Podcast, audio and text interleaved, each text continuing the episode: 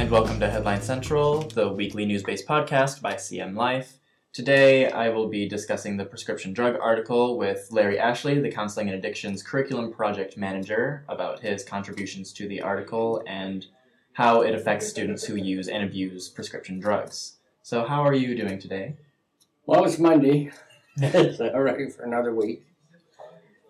Um, so this article was about prescription drugs and students who use them or abuse them or fake symptoms to get them to help them study and to share and sell them with other students. What kinds of effects do drugs such as Adderall or Ritalin have on those who use it?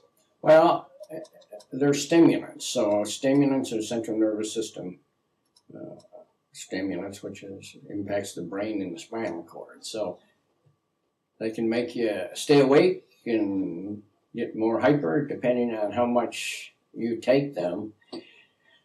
And so uh, used to see a lot of Ritalin, but you probably uh, see more Adderall, you know, probably now. And across the country, we see an increase around finals of uh, non-prescription uh, Adderall usage for means it wasn't intended to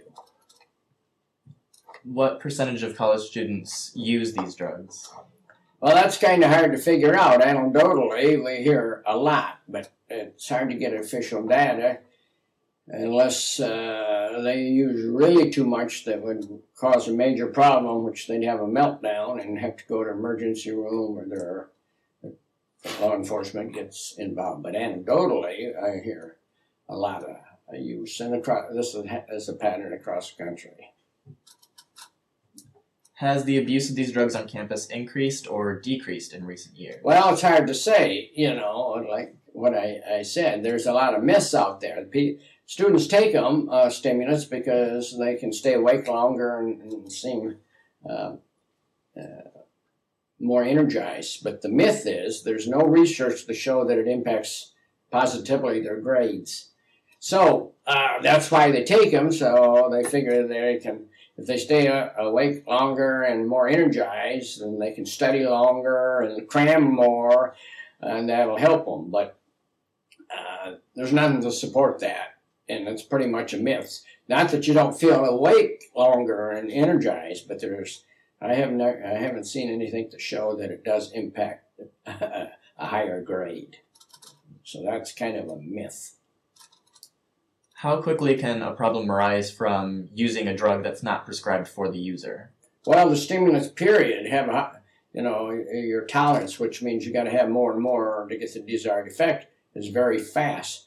Probably faster in the stimulants than just about anything, you know, and uh, uh, so it doesn't take long, you know, to have that effect. So if you you keep, and they're very seductive in how it impacts the brain. So. Uh, you know, you can, uh, if you have to take more and more to get that high that you want, you know, it can uh, end up biting you pretty quick. What problems can come up from someone faking symptoms to receive prescription? Well, if you're if you have heart issues or high blood pressures already, the last thing you want to take is any stimulant, anyways. You know, and so in extreme cases, uh, you can die. I mean, have a heart attack or or that, or uh, you know, uh, get too hyper, like the the old saying, "cat on a hot tin roof," you know, type of uh, a thing. Then what happens if you you can stay uh, so high for a long period of time, like a day or two? Then when you stop, the crash is a, a major depression, you know, uh, like somebody hit you in the head type of thing, and so you might be uh, want to sleep all the time or go on the nod, can't stay awake, you know. So you have the opposite effect when you don't have those. What can happen if a drug like Adderall is ingested with another drug such as alcohol? Well, see, that's the upper and downers. Uh, uh, alcohol is a central nervous system depressive, so it, it has the opposite effect. So, uh, around college uh, bars and uh, the club scene, uh, Red Bull, which is an energy drink and a stimulant, is uh, uh, with high octane of uh, caffeine is mixed, so you have that upper and down effect on purpose. You know, so you can have a wide awake drunk. You know, uh, so some people, when they drink, take uh, stimulants, so they don't have the adverse alcohol effect of being drowsy uh, in there. But it, it's definitely not a good uh, idea uh, to do that uh, because uh, drinking on any drug, legal or illegal, you can play with fire. And we've seen in, across the country an increase of fatal overdoses of people drinking on prescriptions. So it's not good. But people do it all the time. You shouldn't even be drinking on uh, uh, cold medicine or any anything like that because you never uh, know what's going to happen. What serious problems can come up from abusing prescription drugs? Well, our, our classic example is we, we got a heroin epidemic. And uh, we see a, a, major connection between prescription pain medication.